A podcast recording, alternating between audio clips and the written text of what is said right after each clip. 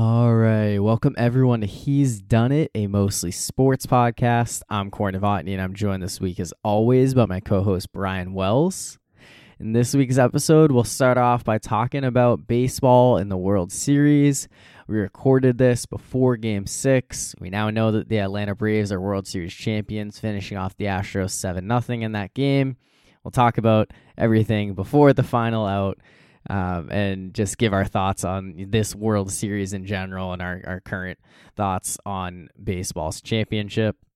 Before talking N F L Week eight, as the Steelers and the Patriots both pulled out huge victories on the road, seemingly greatly improving their playoff chances. We'll give our thoughts on those wins and how we're feeling about the team now. And talk about some other notable action from N F L Week eight. Talk about the trade deadline, the little action that did go down there. Uh, before talking college football, as the College Football Playoff Committee has released their initial rankings, we'll give our thoughts on the top four and beyond and what we expect from here the rest of the way based on those first rankings. And finally, we will wrap up the show by answering five questions on the start of Christmas season, daylight savings time, and much more. So with that, let's get started.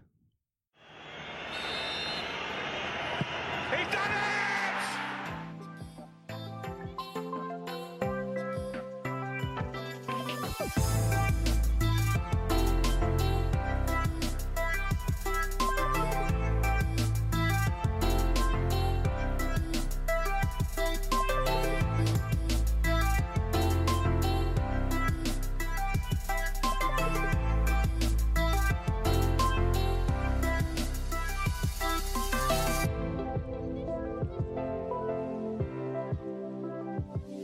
All right, Brian, we're uh, we're on a somewhat of a hot streak, at least in terms of recording every week. You know, we had that lost one a couple weeks ago. We were able to put one out last week, so I think that that issue won't happen again, which is a good thing because there's a lot of stuff going on in the world of sports. October, busy sports month, and really a busy weekend.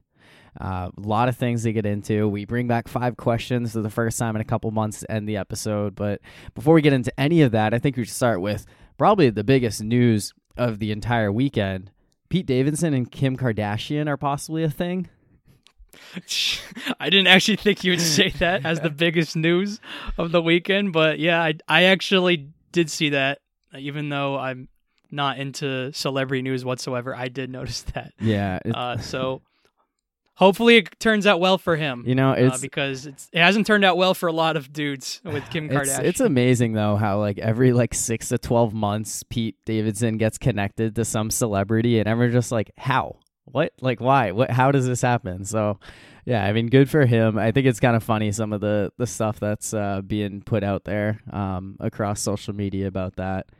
But uh, I don't really want to get into too many takes on that. Let's talk about uh, sports. You know, we are mostly sports podcast, and World Series is going on right now. So we're recording before Game six. We don't know the outcome. We don't know if the Braves finish off the Astros in Houston. We don't know if the Astros force a Game seven.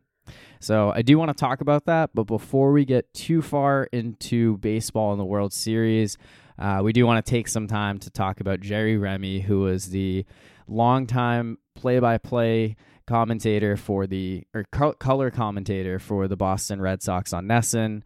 He passed away on Sunday morning at the age of sixty-eight after his seventh battle with cancer. And uh, I'm sure that just about everyone across the Red Sox nation is reeling from this because Jerry Remy has been synonymous with the Red Sox over the past few decades.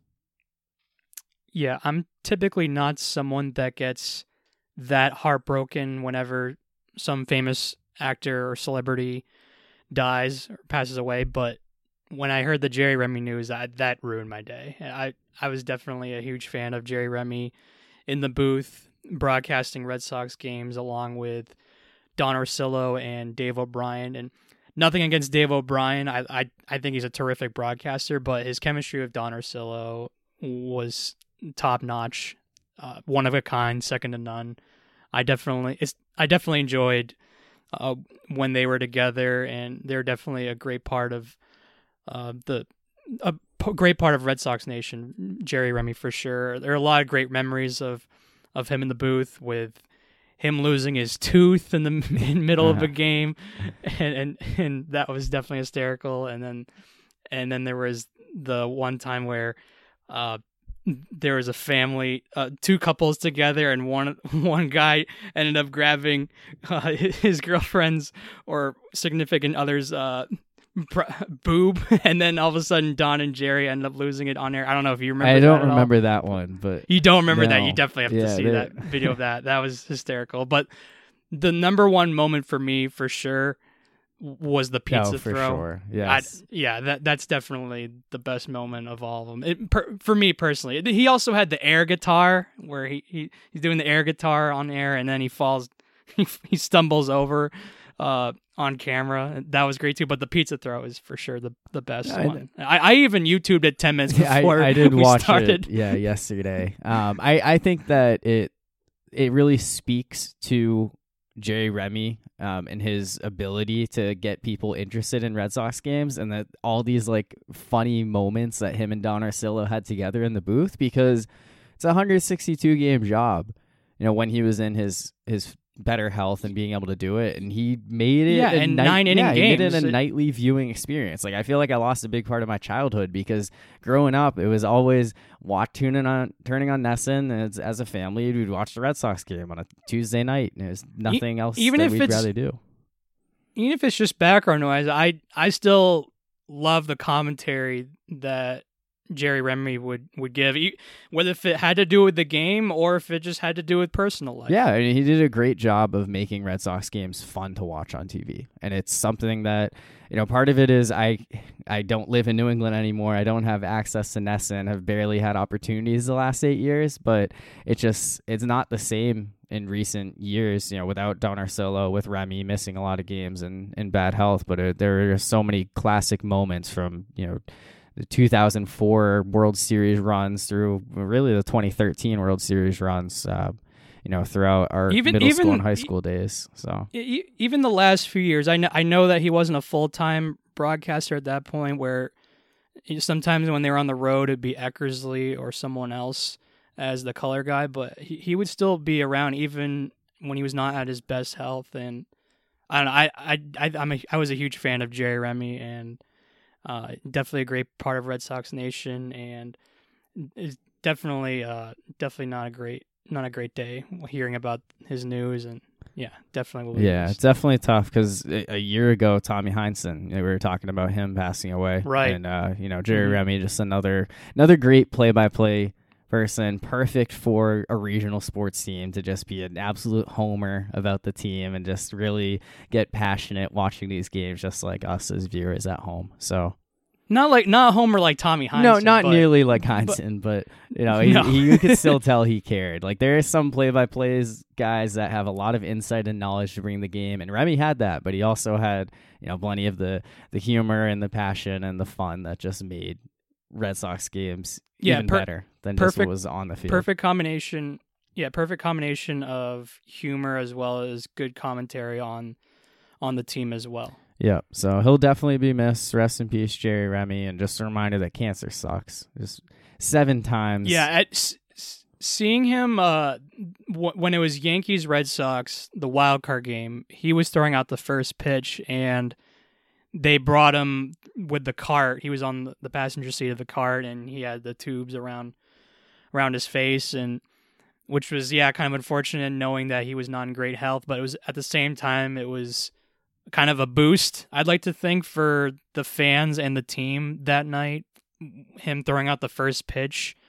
And, and I mean, there, there was no doubt in my mind after seeing that and seeing how excited the crowd was and everything, there was kind of no doubt in my mind that the Red Sox were going to uh, do their best to win and end up yeah, winning. Yeah, absolutely. I mean, similar to, I guess, Ted Williams at the All-Star game, but I was just about to say a, that too. Yeah, game. A lot of similarities yep. to that. All right, so I guess with that, it's it's tough to, you know, bring up somber topics on the podcast. We certainly want to give our, you know, due diligence at times, but with that, let's kind of try to get back on a more lighter note and just talk about the World Series in general. So the Houston Astros won game five on Sunday night, nine to five in Atlanta, send the series back to Houston. The Braves had a chance to clinch it. And at this point, we don't know what's going to happen in game six. So coming into the series, I predicted the Braves in six. You predicted the Astros in seven. Um, one of us could very certainly be right. I think there's a very good chance that one of us will be right. But, you know, based on the first five games, I guess, what are your thoughts on this World Series? You know, what, what you've seen or maybe even haven't seen to this point. Yeah, I mean, I'll, I'll admit, so we've done uh, top five favorite times of the year or weeks of the year, and I mentioned how much I enjoyed this time of the year because Halloween's a great holiday, or at least in my opinion, opinion it is. And as as down on baseball as I am, I there are a couple things that I'm consistently high on when it comes to baseball. One is going to a Red Sox game every, every single year, even if it's just one game. I, I still love that experience. Yeah, it was painful so not was, being able to go in twenty twenty. Exactly. So going the one time we did in twenty twenty-one this season was great for sure, even if it was just one game. And then the other thing that I still like about baseball is October. I, I still enjoy the playoffs, but I don't know. I just, I feel like this World Series, I mean, game six and possibly game seven, those could still be exciting, but I feel like it's been kind of a letdown. And part of it for sure is because the Red Sox aren't in it. If the Red Sox were in it, of course oh, yeah, I'd be watching. Cares, and if, yeah. yeah, I I mean, it, baseball has definitely become a regional sport where if your team is in it, you're you are in into it for mm-hmm. sure.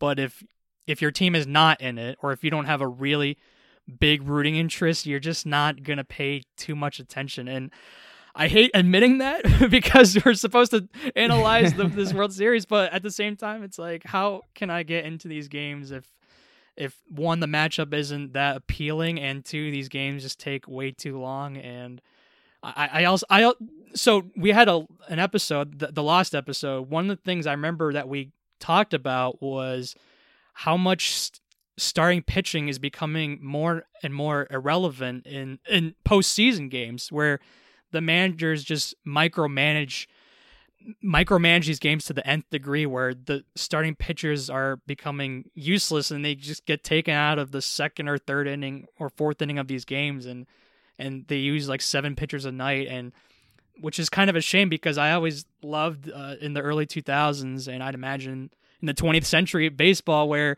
it'd be awesome to rely on uh, your ace pitchers and having a pitching duel between one, your best guy and their best yeah, guy. Yeah, and they're both I, going, I, I, you know, seven, eight, nine, ten innings sometimes. It's just, they're both lights out. And yeah, it's it's totally different these days. And it's it's not as fun to watch games when pitchers are getting pulled just because they give up a couple runs early, and the games just go on forever. And look, I'm totally with you. I don't have a whole lot of insight to provide on this series. I've barely been watching it. Like, you know, I, yeah, I, I tuned I'm, in. I haven't really watched much I, either. I totally forgot that there was a game going on Friday night, game three. I was, I mean, I've missed so many World Series games in recent years because I'm like, celebrating Halloween. I'm at parties. I'm out at bars. Like I, I was like looking at the, the ticker on Saturday night, and I would see game four. Oh yeah, the Astros are up two to one. Oh, the Braves just now they're up three to two. But it wasn't even on T V where I was at. They're, they're showing college football instead. So it, they, nobody really cares enough, I guess. And it's it's weird because like the Braves are kind of the local team here. Game four, I was waiting in line to get into another bar, and there's a group of guys just standing in front of me, all listening to something on their phone. I had no idea what it was until all of a sudden they started celebrating. You're like, yeah, one more away. And I'm like, oh, they're Braves fans celebrating because the Braves just won a World Series game. And I didn't watch any of it. I later saw that um, Jorge Soler, Dansby Swanson went back-to-back home runs in the seventh inning. Like, that's cool. I didn't know the final score of game three until, like, Uh, sometime on Saturday, probably like eight or nine p.m. And then, you know, the game ended almost twenty-four hours before that. So, uh, yeah, I mean, I really have not been keeping up with this. And I, I can't I, imagine that there are too many people who aren't Braves or Astros fans that are listening to this and like, man, I'm really disappointed that they can't break down Ian Anderson taking a no-hitter into the third inning and getting pulled because he almost threw eighty pitches, which... Yeah, oh, he walked three guys, so it was third time through the lineup. Got to take him out, right? Yeah, just just so absurd that managers still do that. And I mean, yeah, it, it worked against the Red Sox a couple times in the Astros series, but even still, I I don't I don't want every game to go by the computer or go by the book. That's just boring. No, I, it, it, sometimes it's totally agree. Sometimes it's good to have feel, but even if you end up being wrong, I, I, I like the human element of baseball. Do you think we're gonna have another That's Blake def- Snell, Kevin Cash moment in Game Six? Possibly. It wouldn't. It wouldn't surprise me whatsoever. Honestly, like I it, mean, it. It would not be I'd shocking be if it. that becomes commonplace. Is these teams just looking like idiots because they pull their pitchers because the analytics say don't leave them in any longer? Yeah, I. That's the reason why I'd be fine with it. Is just because it makes the it makes the team look bad whenever it does happen. I mean, yeah. It definitely made Kevin Cash look bad in Game Six in last year's World Series, and I'm sure it wasn't even fully his decision. I'm sure that there are people up in the booth in the Rays organization that told Cash to do what. Yeah, I mean, it's it's their organizational model, and you can say, oh, they've been doing it all year, but okay, that works for the most part in regular season games. Works in the regular season. It's the playoffs. That's, that's it's a why totally I was so, different atmosphere. That's why I was thrilled that the Rays lost, not only because they're, of course, facing the Red uh, Sox, but and I, again, I'm. What else can you do when you're a team like the Rays and you have a payroll like them? You have I to mean, operate yeah, like you, that. Yeah, you, you, you kind of have to do that, but and at the same time, uh, you you kind of I don't you can't really do that in the playoffs though. You, it works in the regular season, but once you face legit teams in the in the playoffs, it's not going to work. Yeah. I, I but yeah, it I of course we're both big baseball fans and huge Red Sox fans, but again, if the Red Sox aren't in the World Series, we would be into it if the Red Sox were in it, but because they're not, we're just not into it, and I, we're not alone. I mean, Game one of the World Series averaged ten point eight million viewers, which was the second least watched opener for a Game one of the World Series, and the the lowest was last year in a pandemic, and I know technically we're still in a pandemic, but fans can still can now go to games in full capacity in their own stadiums. Well, if anything, so, you would think there would be more people watching last year because more people were stuck at home. They couldn't. Right. That, that's actually surprising to me that people just weren't watching it last year, because I thought that last year, like, ratings were very high, and this year ratings were very high compared to, like, you know, three, four years ago. But yeah, I mean, get, so game five. The, the numbers show yeah, it. Yeah. Game five, I am um, staying up watching the you know, the Cowboys Vikings game and then the Braves Astros game. I got him on two T Vs, and I'm I'm telling myself I'm just gonna stay up all night. I want to see if the Braves clinch. It goes to halftime in the Cowboys Vikings game. It's ten to three. It's looking terrible. I, Cooper Rush turned things around in the second half, but it, it was kind of an ugly first half. It's nine forty-three p.m. It's like the top of the fourth inning in the baseball game. I noticed that too. I didn't even change the channel when I saw that. I just looked on my phone, and when it was halftime of the the Cowboys Viking, Vikings game, the game that I watched from start to finish, even though, like you said, it was ugly in the first half, I looked on my phone what the score was and what inning was. Yeah, top of the fourth inning. I didn't even bother changing no. the channel. I'm just like, this is taking forever. I uh, gr- Granted, there were a lot of runs scored in that game. Yeah, and, they had the grand slam yeah, the in Astros, the first inning, but yeah, and then yeah. the Astros come back, and all of a sudden it's four to four in like the yeah. third inning right after that. So that was another reason why I didn't change the channel, is because It, I mean, I, I want to see the clincher. Yes. No matter what team yep. it is, I want to see the clinching moment of the World Series being won. No matter who, whatever team it is, I, I still think that moment is cool. Oh, I, I love think the final out. I, one of my favorite I, things to do is watch compilation videos of like the final out of the World Series every now and then. Yeah, you did that in my house one time. No, that's not like surprising. twenty, like the last twenty five, yeah. twenty World Series. Yeah. yeah. Uh-huh. no, it's. But it's no, fun. I, I kind of, I'm kind of with you that. You, that I think baseball, out of the four sports, it kind of has the coolest final uh, play to, to win the championship, because football, just, you take yeah, most of the time, it's unless kneel if it's down, yeah. unless yeah, unless if it's Super Bowl fifty-one, you're you're basically taking a knee. Um, hockey, it'd be, I mean, okay, the Kings won versus the Rangers. That was on a game the overtime winning goal. That was cool, but most of the time it's kind of just you clear the puck yep. and that's it. Uh, and th- and then basketball, sometimes it's. Sometimes it's just a blowout and the other team wins and whatever. Uh-huh. And baseball, baseball, you, you're always a, going to have excitement out. on the last out. Yeah. yeah, the final, yeah, the very final out is the very final inning is very exciting. Yeah. Stuff. So anyway, as much as I wanted the Braves to win the series, I was glad when I woke up and saw the Astros won Game Five, because I didn't want to stay up and miss it. You know, I, I didn't want to stay up and I didn't want to go to bed and miss it. So tonight I'm going to be editing this. Uh, so I'm going to see what happens. I'll know how right. it ends, but um, you know, rooting for the Braves to close it out. So, but, but yeah, I, I watched the entire Cowboys Vikings game, and when that game ended, it was still the eighth inning, and the, the Astros were up by it was nine to five, were right? up by four at that point, yeah. and so I kind of figured that they were just going to force a, a game six. Yeah. Could have so, missed a crazy comeback. Yeah, uh, that's, that's true. didn't luckily I yeah, luck, yeah uh-huh. luckily I didn't. But yeah, we'll see what happens. Uh, I'm I'm certainly rooting for the Braves, even though I picked the Astros. I don't care. I, I'd rather see the other team win and have you be right. But what I will say though is, I'm worried that the Astros might make a comeback, because we saw in the last series versus the Red Sox, they were down two to one, and then all of a sudden they just catch fire and win three straight games. And I think a lot of that has to do with how talented they are offensively, but I'm also kind of worried that maybe that they just realize, like, hey, we got to start doing some stuff what, to like actually cheating? To, to yeah, something like that. In I mean, Atlanta though? It, I don't know yeah, how but, you pull it off. Well, well, no, well, it's in Houston now. now it is, but yeah. yeah, but it's just that F- Framber Valdez, the, the pitcher on the Astros, he absolutely sucks in game one. Pitches two and two thirds, and gives up six hits, and really wasn't that great. And then all of a sudden, he looks like Sandy Koufax in game five and pitches eight innings. Eight innings. No one pitches eight innings anymore. Uh-huh.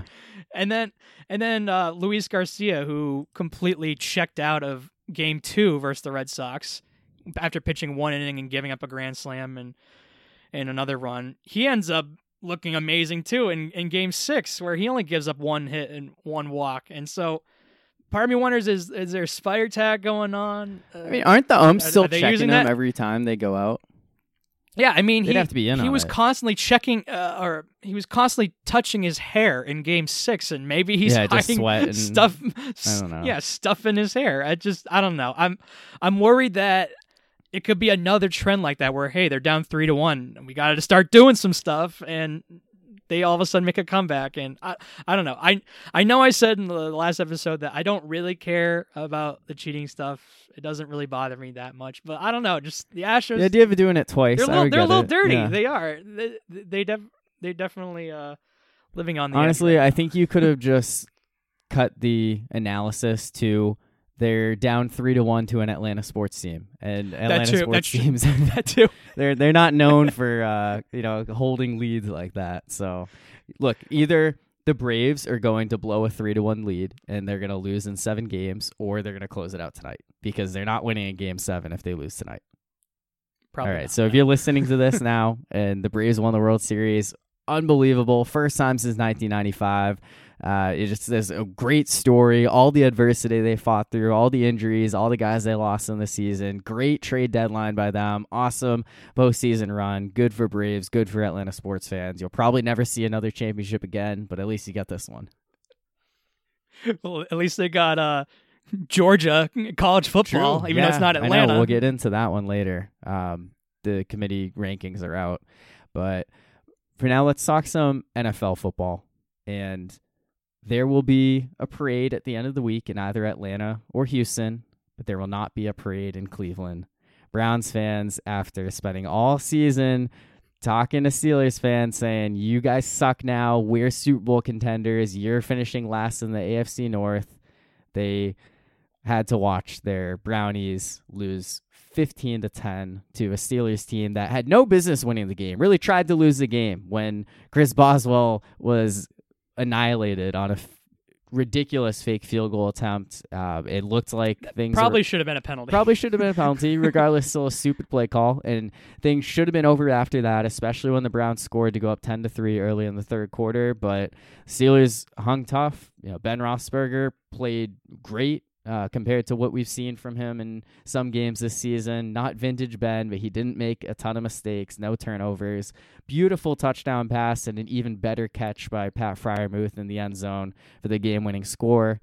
And even though it was fifteen to ten, I did see the fourth down touchdown to Freiermuth. That was definitely a good play. He's definitely going to need to make a bigger difference now. Now that Juju's out, and I, I know I know Freiermuth is a tight end, but I'd imagine he's going to have more. He's got to be that Heath Miller guy that a lot of people want him to be, um, coming up on third down. He came up huge there, and the, the defense was big. The defense has been kind of questionable some games. I haven't made a lot of big plays, but uh, huge strip sack, or not strip sack, just strip of Jarvis Landry, who could not hold Jarvis on to Landry's the ball. Fumble. Yeah, T J Watt. You got to hold on to the football if you're Landry. I mean, great play by the Steelers. Who, who was it that it was knocked the Joe ball Joe Schobert, out? former Brown, who knocked the ball out. That's yeah, pretty great, cool. Great play by him. I, combination of both there. A great play by him, but also, come on, Landry. Yep. You got to hold on to the yeah, ball make... in that moment. When you're you're driving down the field, you have all this momentum offensively, and you're you need a touchdown, and all of a sudden you fumble in the worst moment possible. It is. So, yeah, honestly, I love that Baker Mayfield played well in this game, but the rest of the team, particularly his receivers, let him down. I mean, his running backs held under one hundred yards, so the, the best rushing offense in the league, huge by the defense, a lot of big plays. Odell Beckham Junior was nowhere to be found. And yeah, Landry. Wait, he played in he played in this game? I'm just joking. I, oh man, I, I've seen some funny tweets from Browns fans. Like there, there are some funny ones afterwards. The way that they're acting, like, you know, the world's coming to an end because they lost to a terrible Steelers team.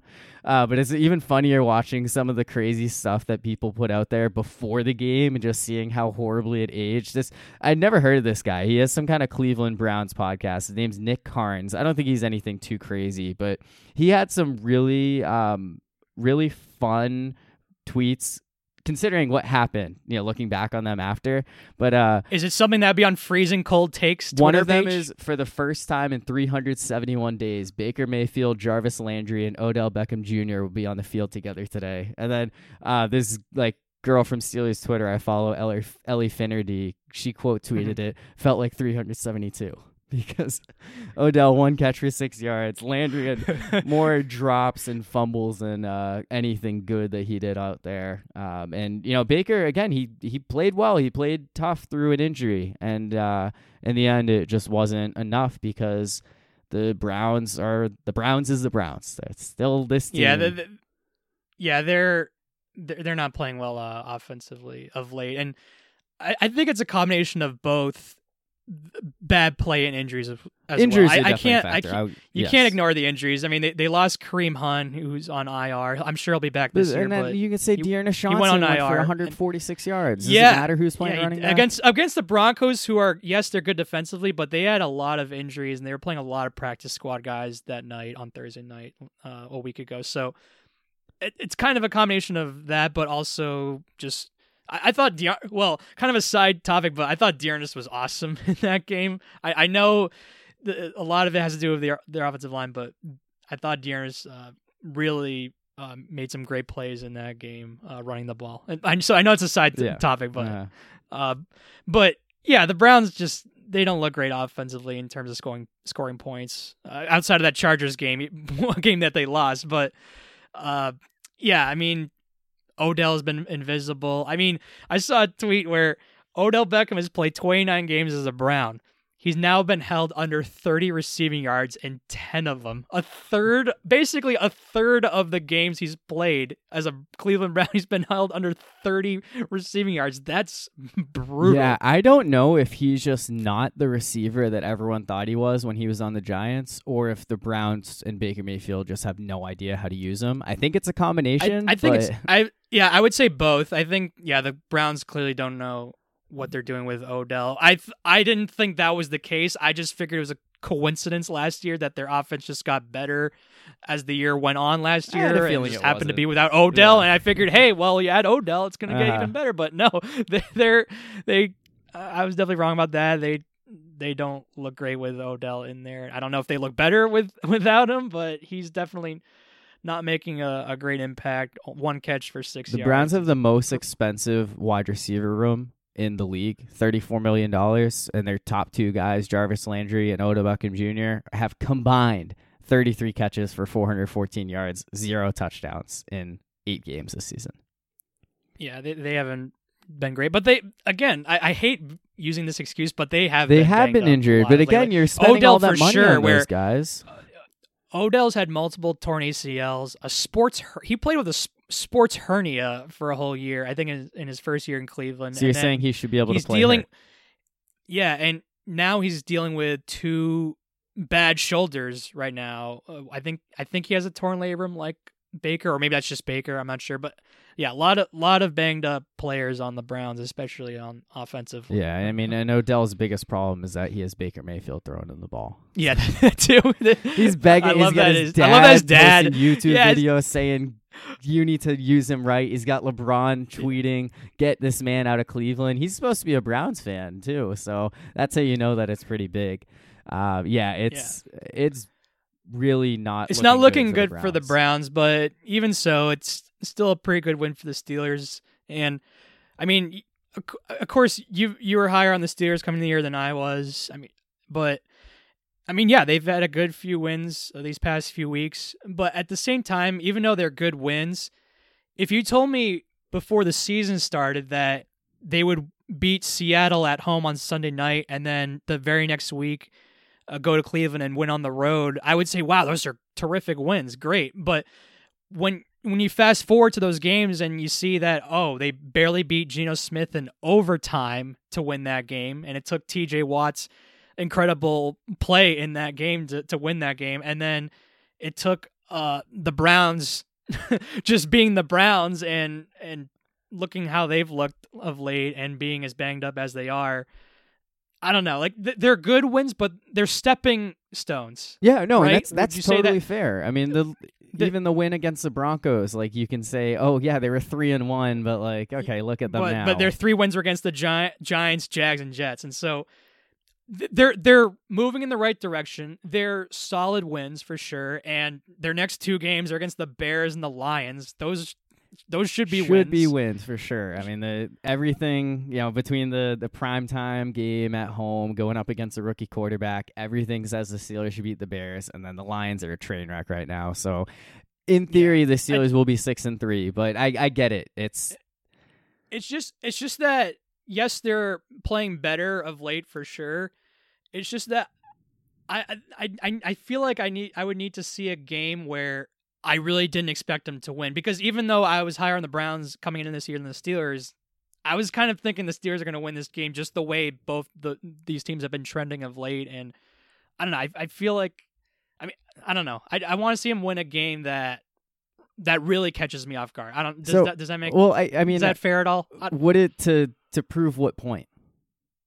I guess what, what that to take them more seriously. Seriously, I mean, as what? As a Super Bowl contender? I think. I mean, I'm not taking them seriously as a Super Bowl contender right now, even with how wide open the A F C is. But as a playoff team, that could maybe yeah. Make some you know noise what? There. Honestly, with the way the way their schedule is looking right now, they probably and the way the A F C is just looking right. The A F C is, especially with the way the Chiefs are looking, uh, the A F C outside of the Bills and a couple other teams, it's not great. It's definitely not as strong no. as the N F C. So nowhere close. I, they probably.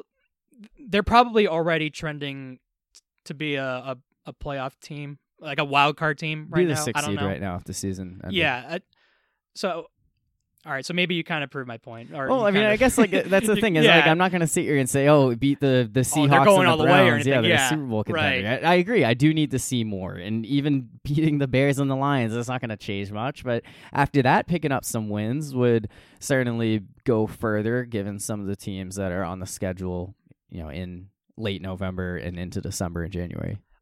I think what I'll say is that I'm willing to admit that maybe I was too hard on the Steelers, or too harsh on uh, on them being uh, not a great team this year. But I think they'll I think they're a fine team, or I think and I think they're trending in the right direction. I just don't think they're, uh, yeah, like a Super Bowl contender or anything. I think they I think they got a, a better chance than. Of making the playoffs and not making it now. Does that? Yeah, yeah no, and I, I, I totally got that. I came into the season with ten and seven expectations. I, I thought yeah, above five hundred, and I said, but, and I, yeah, and I was thinking eight and yeah, nine. So, um, I guess another team that you and I both had kind of tempered expectations for, and you know, not sure how much they were changing in recent weeks, are also maybe up on the up and up uh, after this, and that's your New England Patriots, who go into L A and beat what I thought was a really good Chargers team. I was right about them and then wrong about them. Uh, regardless, it was wrong about them, then right about them, and then wrong yeah, about them. Yeah, I um, I certainly changed my tune a lot on that team. But hey, the twenty-seven to twenty-four win. Patriots are back to five hundred, and they are also like the Steelers uh, on the playoff bubble, a spot that maybe didn't feel like they would be uh, just a couple weeks ago. So you've seen this team beat a team other than the Jets or the Texans. Are you kind of starting to sell yourself based on uh, this yeah, one? Yeah, I'm I'm definitely... It's kind of the similar thing with the Steelers, where with the Patriots, yes, I feel... Uh, I, de- I definitely feel better about them right now than I did a week ago because they finally beat an actual football team, and maybe we can question how good the Chargers are, whether if they're uh, an elite team or a, a barely a borderline playoff team or whatever, but they beat an actual football team on other than the Jets and Texans. So, and they did it on the road. And so and it's definitely a, a good the win. The most impressive aspect of it. Yeah. And, and doing it on the road cross country as well. And yeah, I mean, they, they, They they ran the ball well. I think Damian Harris has looked terrific these past few games. I mean, it's one thing to look great against the Jets. I mean, of course he's going to score multiple touchdowns against the Jets. He, I mean, anyone anyone who is a starting running back is probably going to do that facing them. And but to do that in this game is definitely to to play well in this game is definitely impressive. And I know the Chargers probably probably biggest weakness is their run defense, but even even still, I've I've liked what I've seen from Damian Harris of late. And defensively, it wasn't perfect in this game, but I think they won this game not only running the ball, but playing good defense. I think, uh, I mean, I've questioned for sure uh, a lot about the Patriots offseason pickups on, on offense, but I love the Matt Judon pickup. He's been, not only was he their best pickup, I think he's their best player on their team. He, he I, actually I, might not, be at this point. He was incredible. Yeah, he, yeah, he's been terrific all season. And then this game, he had two sacks and he had eight hurries, so he certainly uh, flustered Justin Herbert in this game, who who did not look good whatsoever. And part of that is definitely on him, but part of that is definitely uh, on the Patriots defense looking as good as they did uh, this past weekend. And then, uh, yeah, solid all-around game uh, defensively. And not just Matt Judon, but Christian Barmore, another guy who looked great in this game. A, a guy that I thought the Patriots would actually take in the first round. Got him in the second round. was actually was actually a second-round pick, and that was definitely a home run of a of a pick for them. And so, yeah, they won this game running the ball and running the ball well and playing great defense. But at the same time, even though it was a good win, I still have some things to nitpick about the Patriots. I mean, Mac Jones, overall, I, I've I've liked what I've seen from him, but I think he had one of his bad, one of his worst games of yeah, this year. I, would agree I think with that. he, yeah, I thought he looked really another quarterback who looked flustered in this game. I mean, Ma- Justin Herbert did not look yeah, good in this Herbert game, but I don't terrible, think Mac Jones but... looked. But Mac Jones did not play that much better. Well, look at their uh, stats. They both went eighteen for thirty-five. Jones, two hundred eighteen yards. Herbert, two hundred twenty-three yards. And then Jones at a seventy point nine rating and Herbert at a sixty-six point seven rating. Kind of very eerily similar for a Halloween game. Yeah, and and then, yeah, so he didn't look great, but at the same time, maybe his offensive weapons outside of Damian Harris weren't great. I mean, Kendrick Bourne... He's had a couple of good games, but he had a, a, a terrible fumble in this game, and he he didn't play great. And then uh, defensively, even though I think they overall played well, they still can't stop the run. That's still a problem on this team, is stopping the run. And I know Austin Eckler is one of the better running backs in the league, but... Justin Jackson, three uh, carries for seventy-nine yards. I mean, he had a seventy-five-yard yeah, touchdown. Or not touchdown, but seventy-five-yard run, but yeah. seventy-five-yard uh-huh. run, yeah. And so, yeah, not even just Eckler, but also yeah. Justin Jackson. And so... That certainly has to be cleaned up, and and, and I also think the Chargers just sucked in this game. Yeah, yeah, they did not Justin play Herbert. well. Herbert, I mean, it, Jones might have had his worst game. Herbert, I think, did. Uh, I guess maybe the Baltimore yeah, game he, might have been worse, but he had some bad interceptions. Like that pick six The, the one Phillips. in the fourth quarter, even though it was a great play by Adrian Phillips, it was mostly just a, it was a bad, bad, bad uh, all-around play by know. Herbert and their yeah, offense. Yeah, Jared Cook, yeah. I don't know how much was that was on him, and maybe more just looking as horrible as it did, but it uh, it did not look very good for Herbert. And that, that was what kind of did the Chargers in, because the Patriots score there, they get the two-point conversion, and then all they need a field goal later and put it away. And I think that's the thing with Mac Jones is he he had been struggling, but he came in, he throws a two-point conversion to Jacoby Myers, finally catches the ball in the end zone. and No, so he did that in the Cowboys game. He caught a two-point conversion in that game, but he still doesn't have a touchdown. Oh, I didn't know that he... Okay. He already so he already had he got a two so point he gets conversion, his second two point but he still conversion. doesn't yeah. have a touchdown. Right. He still doesn't he have got a touchdown. touchdown in the, he caught a touchdown in de- versus Dallas, but there was a it flag on the yep. play.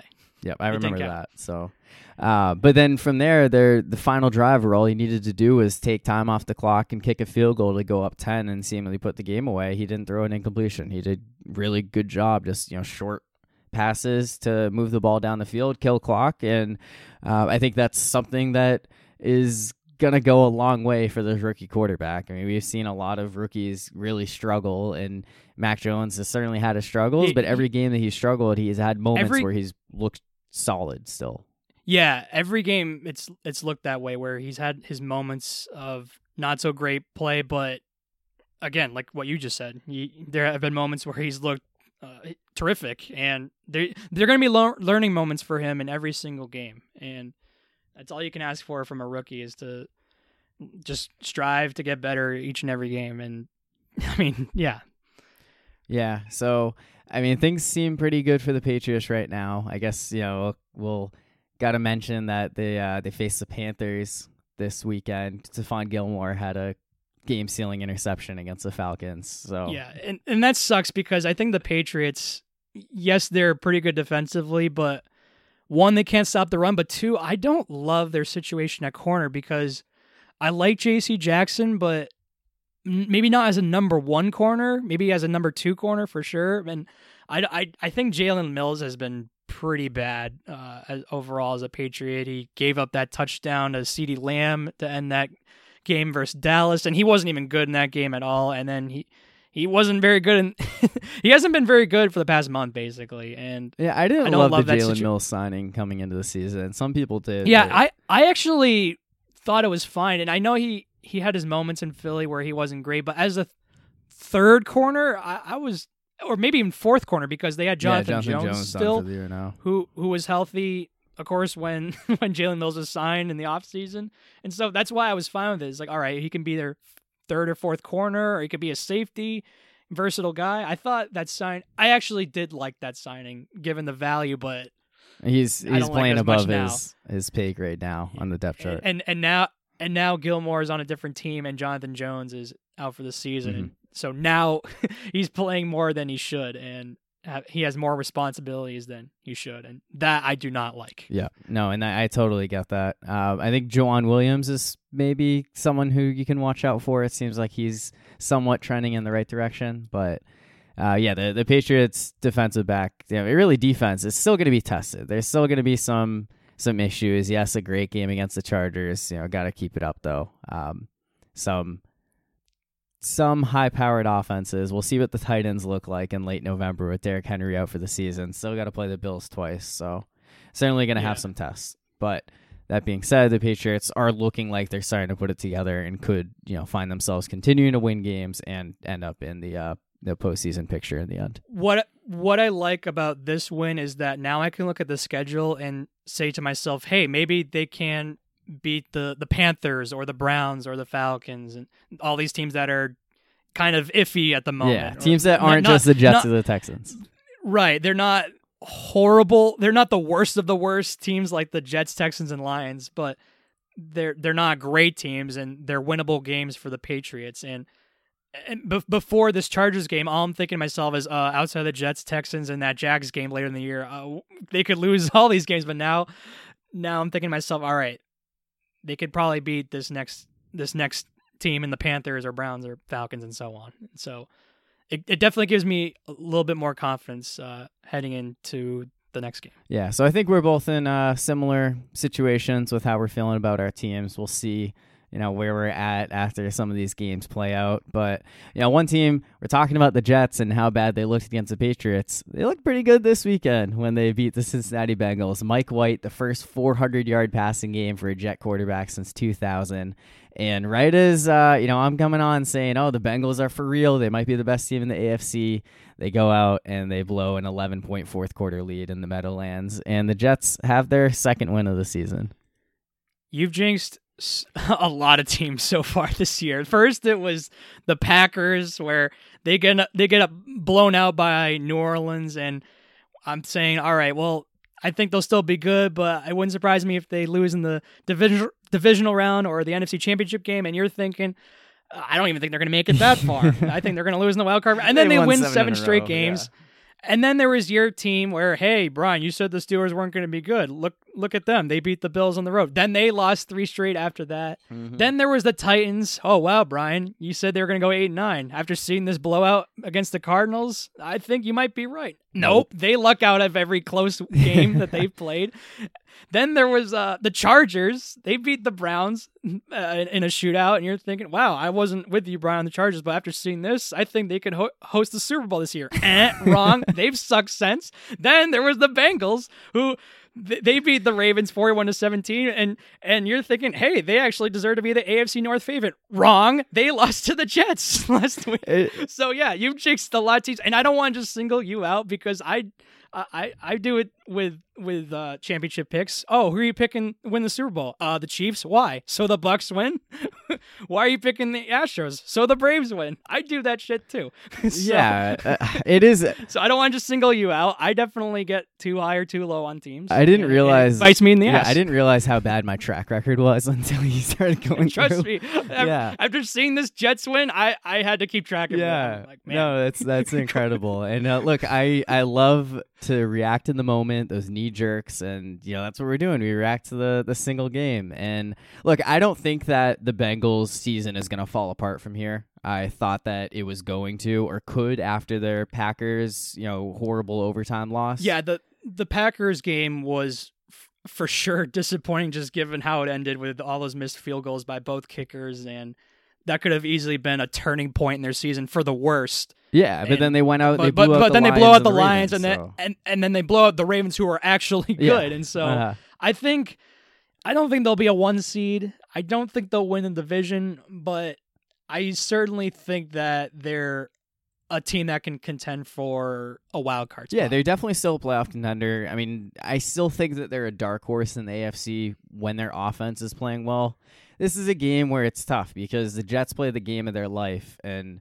Uh, I mean, like, yeah, it's the Jets. You can't say they only won by three points, but it's still it, like the Bengals. The Bengals blew this game. They had plenty of opportunities to win this, being up thirty-one to twenty against the Jets, and they give up the the touchdown, and then uh, it's thirty-one twenty-six after the failed two point conversion. And what do they do? Joe Burrow throws a kind of a bad interception and tries to throw a screen pass. It gets tipped at the line and ends up intercepted. And the, the Jets score. They run the cool, you know, Philly special, Mike White, who again, phenomenal game. And then yeah, Mike White is he? Uh, is he yeah, better than Zach oh, Wilson? Know. Is there a comp- quarterback I, competition? That's it, that's another one that some of the takes that people are throwing out there about Mike White are going to look so stupid in like three weeks when he's like throwing like three interceptions in a game, and they're like, all right, I think Zach Wilson, it's time for him to come back in. Uh, but yeah, I mean, the, I love the stat. I, I saw a stat that said the list of quarterbacks who have thrown for four hundred plus yards in their first career start: Cam Newton, Mike White. Nice. that's that's awesome. Yeah, that's a, that's good company he's in. Uh, that, hey, it means he's gonna win the M V P someday, right? Yeah, so, probably. um, but yeah, I mean, for the Bengals, like, yeah, you can say that they got screwed by that um, the helmet to helmet call on Mike Hilton that should not have been on him. But again, you blew a huge lead to the Jets, a team that you should have won by a lot. So I don't think that you can really sit here and say like, oh yeah, that's that's it. The refs were out to get us. Like it was just a bad day, bad day of the office of the Bengals. Um, you know, black and orange team just could not hold their own on Halloween. Lucky for them, the Browns come to Cincinnati this week, so great opportunity for them to get things right back. Yeah, good, on track. good bounce back game. yeah, so uh, I mean, I, I think that the Bengals will still be fine, but if they do totally fall apart from here, I'm not going to be that upset. So, um, you know, we'll see what goes on with them. I, I think this will just be one of those games that you look back on later and be like, remember when the Jets beat the Bengals? Like that was kind of interesting.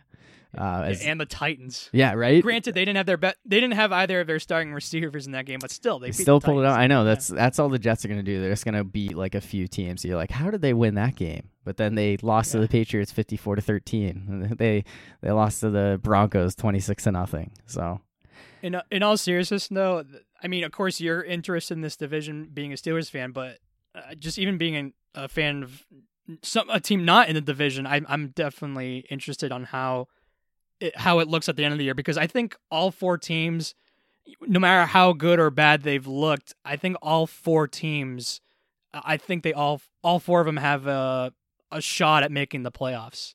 So I have. I mean, I, I mean, the worst one is probably Cleveland right now, the way it's trending. But and that could I wouldn't, I wouldn't rule. I wouldn't basis, rule them so. out right now. No, you can't. No, that's, uh, yeah, I was listening to a podcast uh, where someone said that the A F C North is the most fun division to watch as like a neutral, unbiased observer. Like if you're a fan of another team, like it's a fun division to watch, but everyone in there, like you hate all the other teams, and it's just so intense right now. With, I mean, the Browns, you say that they're makes, the worst team, but they're perf- still four and four. So yeah, that makes perfect sense, actually. Yeah, I mean, it's it's fun. There are a lot of fun rivalries in the division, and it's more fun when the, the other teams suck and the Steelers are great. But you know, I'm, I'm glad that the the Steelers aren't it's totally passed over by all three of those teams yet. Um, they were they were losing. They were they were down two games quick. Uh, yeah, I know. At week four, they, they were all three and one except the Steelers, Steelers at one and three. Yeah, yeah. So glad that they've been able to battle back, even if it was against, you know, maybe lesser than it looks competition. Um, so I guess uh, another game of relevance to you, and I guess to me as well. The the Saints beat the Bucs this weekend. So Bucs are six and two. I I knew that the Saints had a very good defense. I did not think that they'd be able to, you know, harass Tom Brady and the Bucs as much as they did though. So any concerns from you with this one? Because I know you came to the season thinking undefeated was a possibility, and it's two losses. Yeah, I, I yeah, through. I'll admit I did, and that's not of course that's not gonna happen now, but yeah, it's a little concerning that Tom Brady lost to Trevor Siemian. yeah, that's, yeah, that's a little bit. That, that, that looks a little bad, uh, but I don't know. I'm I'm sure it's just. Uh, I can't say bad loss, but I mean, part of it is because of the when you look at the quarterback matchup. And I I know Jameis started, but of course he got hurt. But Trevor Siemian is the one who ended the game, and so when you look at the quarterback matchup, I remember Siemian in Denver and. and the Jets for a little bit. He was not good there. No, he was not great. And, and he wasn't really that great in this game either. A lot of a lot of checkdowns, a lot of throwaways. But yeah, so quarterback matchup wise, yeah, it looks bad, but no, the Saints are definitely better than I thought they'd be. Like you said, defensively, I thought I, I thought they had a pretty good defense. I didn't know it was this good. And so yeah, so it's definitely a good win for them, and I definitely take the Saints more seriously now than I did to begin the year, but how is their quarterback situation going to look? Now, yeah. Jameis wasn't great no, by any means, but but I'd rather have him over Siemian and maybe Taysom if Taysom if is not one hundred percent. Yeah. And yeah, if he's if he's not healthy, and even if he were healthy, how good of a pocket passer is, is he now than, than in years past? That's still questionable. Yeah, uh, I I was so, high on the Saints coming into the season, thinking Jameis Winston would be the quarterback, and it, it's crushing that he tore his A C L. And I, I was yeah. thinking about this after this happened. He might be the most universally beloved quarterback in the league. Like I don't, I can't think of anyone who's higher than him. Like. Like, who hates Jameis Winston? I think everyone thinks he's a hilarious quarterback to watch because the highs are so high and the lows are so low. I mean, Bucs fans, are they were frustrated with him, but him being like that got them Tom Brady in a Super Bowl, so they can't really hate him. So right. I, I don't know who would hate Jameis Winston. I think everyone's crushed that he tore his A C L and is, we're not going to see him anymore this season. Did you see the locker room, the Saints locker room yeah, after they all, won that game? And it showed they were all dancing. Partying. He, yeah, he's on crutches. Jameis is on his crutches. Yeah. I love that. I mean, he probably knew, like, yeah, my season's over. It, I mean, I might as well just go out there and have fun with my teammates. Yeah, no, absolutely. It's crutches. A huge win against the team that knocked him out of the playoffs the season before. So I, I just thought that video was great. Oh yeah, no, a lot of fun. They were definitely enjoying Halloween. I, I assume that's why they had like the like the smoke. machines yeah. going off and stuff, so it was a cool celebration. So that being so, said, so yeah, I'm not I'm not concerned with the Bucs. I'm sure they'll be fine. They might not be a one seed, just given how good the N F C has looked. There are five teams, the Packers, in contention Packers, Rams, Cardinals. Yeah, a lot of good teams in the N F C, so there probably won't be a one seed. But I I still think they'll win the division, and I still think they'll be fine. They still have a really favorable schedule. There aren't too many yeah. games that look like oh this could Part be a of- tough one for them. So. Part of the reason why I didn't think it was impossible for them to go twenty and oh is because not only were they great last year winning it all, but they brought everyone back, and they had a mostly a cupcake schedule outside of a few games. Yeah, definitely dealt with injuries a lot. That's certainly been a, a big problem, both on, you know, offense and defense. So um, I guess that being said, who's the best team in the N F C right now in your estimation? Oh, that's tough. I mean, I mean, you can you can you can honestly debate it between L A, Green Bay, Dallas, and Tampa, and maybe even Arizona. I mean, I still. I, I don't I don't want to say Arizona. I know they were undefeated the longest, but I still, even if they won versus Green Bay, I still wouldn't say them. I still, yeah, so I don't want to take Arizona that seriously, but they are definitely good and they're definitely a playoff team. But, oh, God, if I had to pick one team, I guess Dallas. I I, I think Dallas has looked the best if I had to pick. They, they've definitely have won some games that I didn't expect them to win, and especially in this last game, yeah, with a backup quarterback. They got, they have amazing weapons on offense, especially at receiver, a great O-line. When Dak is healthy, one of the best quarterbacks in the league. And their defense is not as bad as it was as last year. It's much improved compared to last year. Especially Randy Gregory. He's been great. And yep. then Trayvon Diggs has been a Pro Bowl corner this year. He might be Defensive Player of the Year. If the season ended today, I would say he would be. Uh, so he's certainly in, those two are certainly in the running. Yeah, Micah Parsons. If I had to pick, like Rookie of the Year potential. If you're forcing me to pick, I'll say Dallas, but you can make a it case. It changes. For... Oh, I know, and like I, I'm like wrestling with this because I'm like, part of me wants to say the Packers, like you know what they've done the past seven weeks since that loss to the Saints, yeah, and going into Arizona and winning, going like without. Any Without of their Devontae Adams, yeah, and no, no Adams, Lazard. no Lazard, no M V S, no. and yes, Lazard and M V S aren't that great, but they're. they're I mean, when you're those without two are Adams, the second and third two, best receivers. Yeah, they lost and then Tanyan, Tanyan in the middle of that game. A torn A C L in the game. Yep. A C L. So yeah, that that was a good win for them. Yeah, I mean, it, part of me wants to say, oh, the Packers because of that, but then I'm also like, well, the Rams are also seven and one. They were the team that I thought coming into the season was going to go to the Super Bowl. Has anything really changed? Like, I know they, you know, they gave up a lot of points to the Texans in the fourth quarter. Yeah, but the, the they, last two games they played the Texans and wasn't it Detroit? The Lions, yeah, Lions. Yeah, and the Texans, so yeah. so yeah, the two, last two weeks I can't really judge too much on them just because they've played crap teams. No, and then I say, even before well, that. They look great. They beat the Bucs. Yeah, well, and then the Rams won loss, Arizona. Now I go back. Well, okay, should I still say the Cardinals? Because I know they lost to the Packers, but it, it came down to the last second. And, you know, maybe that, uh, you know, that that's not like a, a huge detriment to them. Uh, but then again, the Bucs, like talent-wise, when they're fully healthy, it still feels like they should be the best team in the league. They're probably still the quote-unquote team to beat because they have Tom Brady and they won it all last year. Yeah, so maybe... They're, they're five...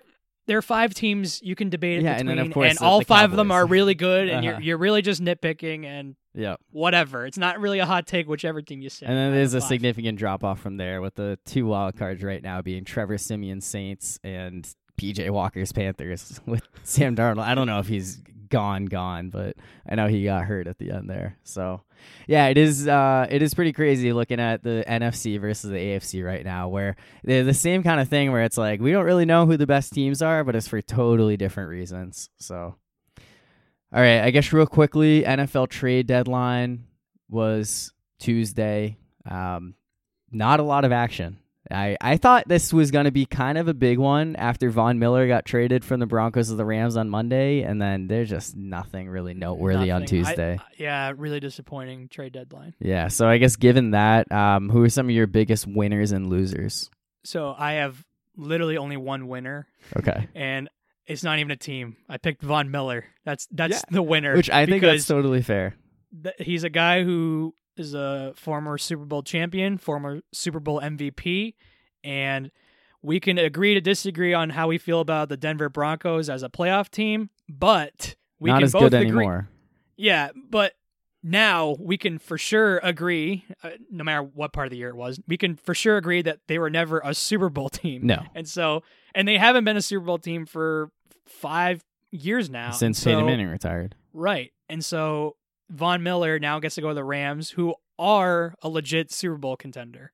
And yes. so I'd imagine he's just as happy as anybody and motivated to win another one. So I'm that's He's my... definitely sad to not be in Denver anymore. That was the yeah. only reason why I was like, ah, I mean, like he is when when it comes down to it, yes, he's gonna be a huge winner going from a team that is not a Super Bowl contender to a team that is a Super Bowl contender. Uh, absolutely makes him a big winner. So um what about some big losers? Okay, so I have a lot of losers. Yeah. That's one fair. Yep. Odell Beckham. Yep, I have him. Being stuck in Cleveland uh-huh. and not being able to get traded. And now because he's still in Cleveland, I'd imagine his situation won't get much better. And so he's definitely a loser in this situation for the deadline. And then Brandon Cooks being stuck in Houston, even though they traded Mark Ingram and they should be total sellers. They decide to keep their, outside of Deshaun Watson, their best asset. And so Brandon Cooks is just wasting his time in, in Houston, and so he's stuck there for whatever reason, even though he certainly could have been traded to a contending team. For sure. But, so he's a loser in this uh, in the trade deadline. Um, another loser that I have was uh, the Rams scouting department. because they, not, they don't the, have work. The Rams, the Rams have four draft picks in the twenty-two twenty twenty-two N F L draft. They have a third round pick, uh, a fifth rounder, and two seventh rounders. And nice. I mean, if you're a Rams scout, like, oh, what about this guy? What about that guy? Uh, what about Von Miller? Let's go trade for him. Yeah. Oh, what about that guy? What about this guy? Uh, let's go get Stafford. just you're just wasting your time if you're a part of the scouting department for, for the L A Rams, because your your your your draft picks are just going to get traded for star players anyway, so it doesn't even matter. Um, so they're losers. And then the last loser I have is the National Football League, the N F L. Yeah. Yeah. The N F L is great during the regular season. They have great playoffs. They have a great, it's great in the off season. It's great during the draft. It's great all year round. Trade deadlines, not so great. And then this one was the worst of them all. Yeah. This, the trade deadline is always very disappointing, but I convinced myself that Something something big would happen this year. Like, there are a lot of big names that we're talking about. And, like, I get Deshaun Watson not being moved for his legal issues, but there's still a lot of other names that felt like could be moved. And it was just kind of disappointing just not really seeing anything significant. Yeah, so even though I thought Watson would get moved, I totally understand why he didn't. That situation is very tricky to handle. I'd imagine teams like the Dolphins, Panthers, or wh- whoever else was interested in Watson, they wanted assurance that he would probably play, or that Houston would pay a certain amount of his deal, or whatever. And that Some- he wouldn't go something. to jail. So. Yeah, that that's probably the biggest yeah. one. yeah, uh, I know, and it, it made it never made any sense that that would get resolved before the trade deadline. So yeah, so I'll admit, I I kind of uh, changed my opinion on that as it got closer to the deadline. So, yep. But even so, like you said, Odell, Brandon Cooks, a lot of other players that easily could have been moved that weren't. Yeah. Um, I mean, I, I agree with you. I said that, you know, Odell and fans in general were biggest losers, but I mean, I don't think the Steelers were the biggest loser, but I do think they were losers. Um, certainly some holes. They could have gone out and improved the team, and all they did was trade Melvin Ingram to a conference rival for a sixth round pick, which sixth round pick for Ingram is whatever. But the fact that I, I've been hearing that he has this big market, and the Chiefs are the only team that were really interested. Yeah, now that you mention it, I kind of wish the Patriots did something. I, like I said earlier, I, I wish that they had more help at corner after J C Jackson. Yep. I don't love that situation there with Jalen Mills as their second guy. Well, I'd imagine other guys like Jawan Williams or whomever will step up, but I don't love their situation at corner after J C Jackson. And then I, I've said several times already that they can't stop the run, so I wish they had more help at maybe linebacker, because a lot of the linebackers that they have are guys that are pretty much all of them outside of Uche are out of their prime. And uh, I mean, outside of Barmore and Judon, it is kind of a drop off after those two guys in terms of production on that side of the ball. And so, yeah, I wish they got a little bit more help defensively, even though they've looked fine. And, and then offensively, I know they have a lot of weapons, but I don't love any of them. I, I, I mean, Damian Harris is probably the best one, just given how he's looked of late. And I'm definitely a big Jakobi Meyers fan. I wish he'd score a touchdown already, but even so, he's definitely been productive. But I don't, I still don't love that he's technically their number one receiver, and I wish they had a just a better receiving core. I don't know. Deshaun Jackson's so, on the market now. I mean, Deshaun Jackson's like fifty years old too, though. uh, yeah, no, I, I, I with get Mac that. Jones too. As a Mac Jones doesn't throw the deep ball. Yeah, I mean, there's some Steelers saying Deshaun Jackson to the Steelers, and like, uh, how's what's Big Ben gonna do with Deshaun Jackson? so, uh, I, yeah, I mean, th- there were certainly places that the Steelers could have seemingly improved on defense, and you know, just only subtracting Ingram is disappointing. But I also get it that the Steelers don't have a whole lot of midday picks because they make a lot of trades in the offseason, like a fifth round pick for Ahkello Witherspoon, who's been inactive all but one game this season. So uh, that's definitely been frustrating. But with that, that'll wrap up our N F L talk for the week, and we'll move on and we'll talk some college football as the initial rankings are here. Uh, I was watching them live as we were starting to record. So the committee, unsurprisingly, Georgia number one. Not too surprisingly, Alabama number two, but then from there, Michigan State three, Oregon four, Ohio State five, Cincinnati six, with Oklahoma eight, Wake Forest nine, Notre Dame ten. So who's seven? Who am I missing at seven? Uh, I should pull, pull this up. Did you say Oklahoma already? Yeah, they had Oklahoma at eight, which I was surprised that they were that low. I thought that they would be higher. Um, seven. Oh, Michigan at seven. So, yeah, so Georgia, Alabama, Michigan State, Oregon, Ohio State, Cincinnati, Michigan, Oklahoma, Wake Forest, Notre Dame. Top four is Georgia, Alabama, Michigan State, Oregon, Ohio State, Cincinnati on the bubble. What are your thoughts on the initial reactions? Did the committee get it right, what you were expecting? So you can tell me more about Oregon than I could, but I actually do like the top three. Georgia at one, I mean, that's that's a given. That was that's obvious, not even, yeah. That's not even debatable. Uh, I mean, Alabama, I know they have a loss, but they're still Alabama, and they lost to Texas A and M. They're they're a thirteen seed. They're they're they're a top they're a top fifteen team, right? Uh, right they have, yeah, that. The committee put A and M fourteen right now. Yeah, and they're they're obviously legit, and they're I'd imagine they'll make the playoff anyway. And um, and then Michigan well, it depends. State. I they, mean, if, if the two of them face each other in an S E C championship uh, game. True, but, true. But yeah, for now, I agree. They should be one and two, and that that's yeah. where the drama starts from there. And then Michigan State, I would put three. I, I thought that win versus Michigan was great. Definitely one of the better games. Yeah, top yeah, definitely victory. A huge win. I think they they deserve to be in the top four, in my opinion. Uh, what if you think it's three or four, or you may, might not even think they should be in the top four, but I think they do. I think they I think that's a win that should put them in the top four.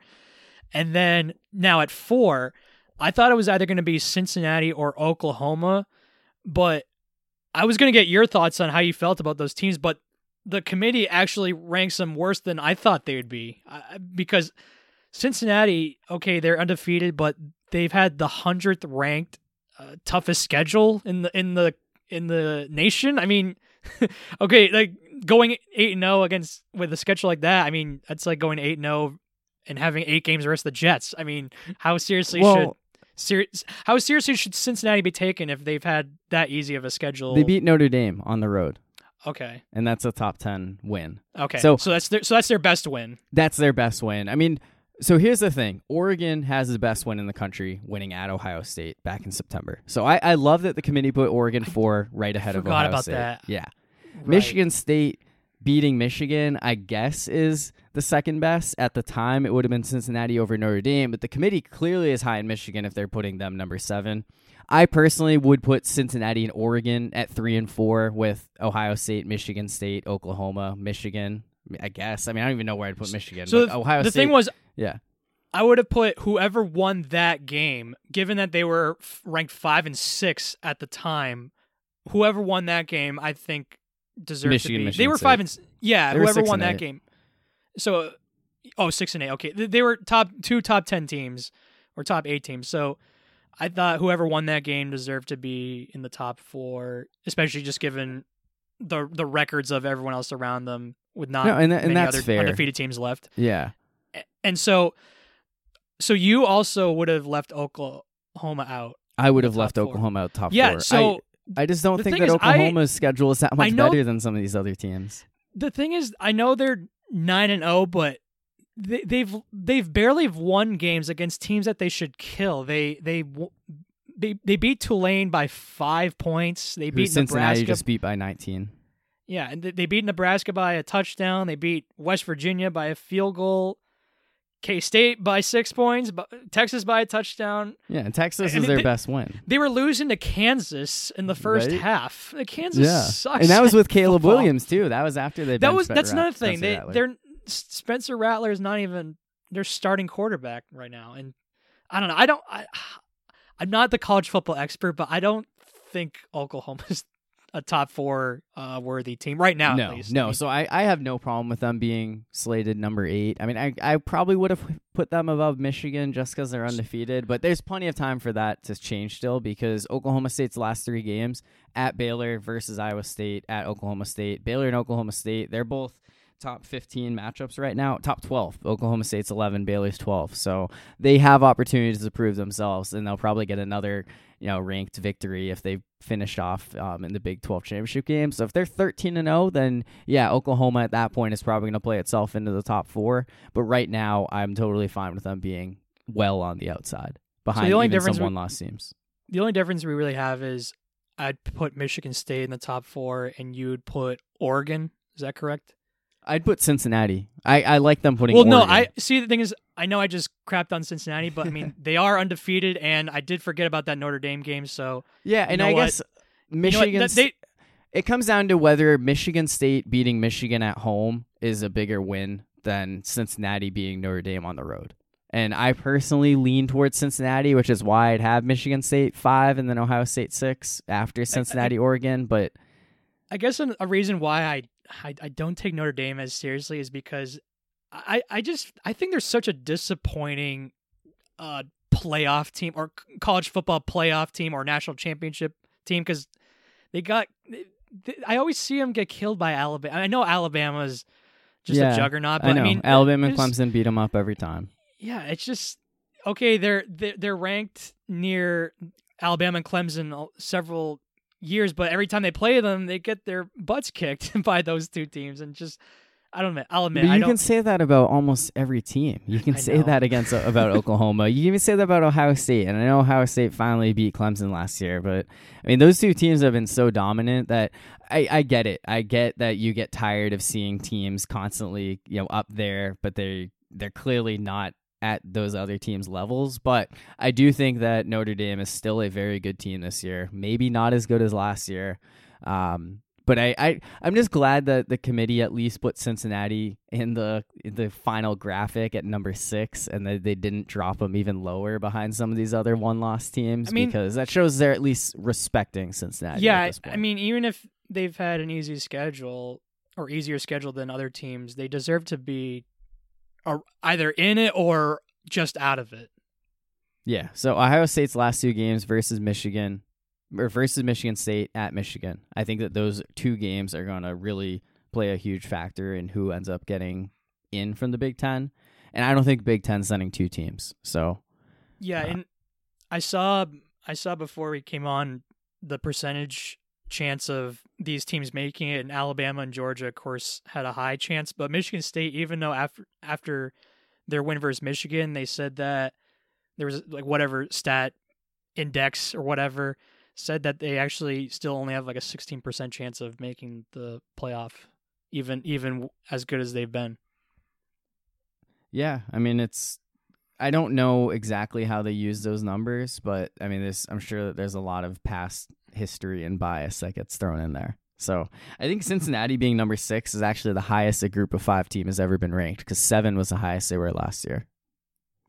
So, um, yeah, I mean, I think that ultimately Cincinnati is going to get screwed over in the end. I think someone's going to leapfrog them because, you know, Oklahoma finishes thirteen and oh, wins the Big twelve, or Oregon yeah, the, twelve and one wins the Pac twelve, but even if the committee gets it right, there definitely been years where they're just biases and they can't help it. I, I remember mm-hmm. the very first year they had the college football playoff.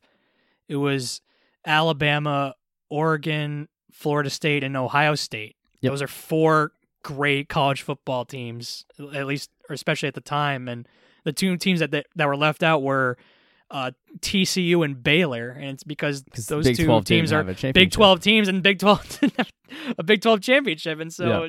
and they're those two schools, football wise, especially aren't were as big as the other four, and so they had to be left out. And so there are biases that the committee just always has to factor in. Yeah, it's, I mean, I'm I'm going to reserve judgment. I'm going to see how everything plays out, but I have been very frustrated with the committee over the years, and I, I'm getting frustrated with the system as a whole, and it just feels like something needs to change. Do you think it should be expanded? Because if you say yes, well, it's like, well, what if this keeps happening where, like, oh, this team should be in instead of that team? Like, we should expand I it to sixteen, and right, it just keeps going on and on. I do think it's so, going, I think there is a breaking point. Um, I don't, I personally don't want it more than eight. I guess yeah, you it, can it maybe can't be say more than twelve to give the top four a bye, but even that feels like overkill. I think I think eight would be a good number. Yeah, so I know that it's certainly been a topic of debate. It does seem like the uh, you know, the powers that be are considering making some changes, and there's gonna be a lot of expansion and realignment and stuff in the coming years. So it's possible that the playoffs just naturally get changed because of that. And you've been very vocal about the conference alignments, and I don't blame you, just mm-hmm. given how many teams are in the A C C and Big Ten compared to the Big twelve and a bunch Pac twelve, of super conferences whatever. that yeah. aren't geographically correct. That so. too, yeah, yeah. with with Texas and uh, I think it's Texas and Oklahoma, right? They're both going to S E C. Yeah, they're both going to S E C. Yeah, yeah. I mean, ultimately, in terms of the rankings, like I was thinking I'd be more disappointed by what the committee did. I was prepared for disappointment. Um, you know, for the most part, like I get Michigan State being three. I, I had three of the four where I expected them to be, and I I and, and understand if they, and if they Ohio lose State eventually, right now, but yeah, and if they lose eventually, uh, especially to a team in their in their uh, conference, I'd imagine that they'll be taken out of the top four anyway. Oh, for sure. I mean, they're only getting in if they go undefeated. If they go undefeated, right. Yeah, yeah. And hey, S M U was twenty-three in the A P poll. They're not in the top twenty-five in the college football playoff ranking. So take that I mean, one away. And actually, I don't know if Houston... they Houston is who they... No, yeah, Houston's not even either.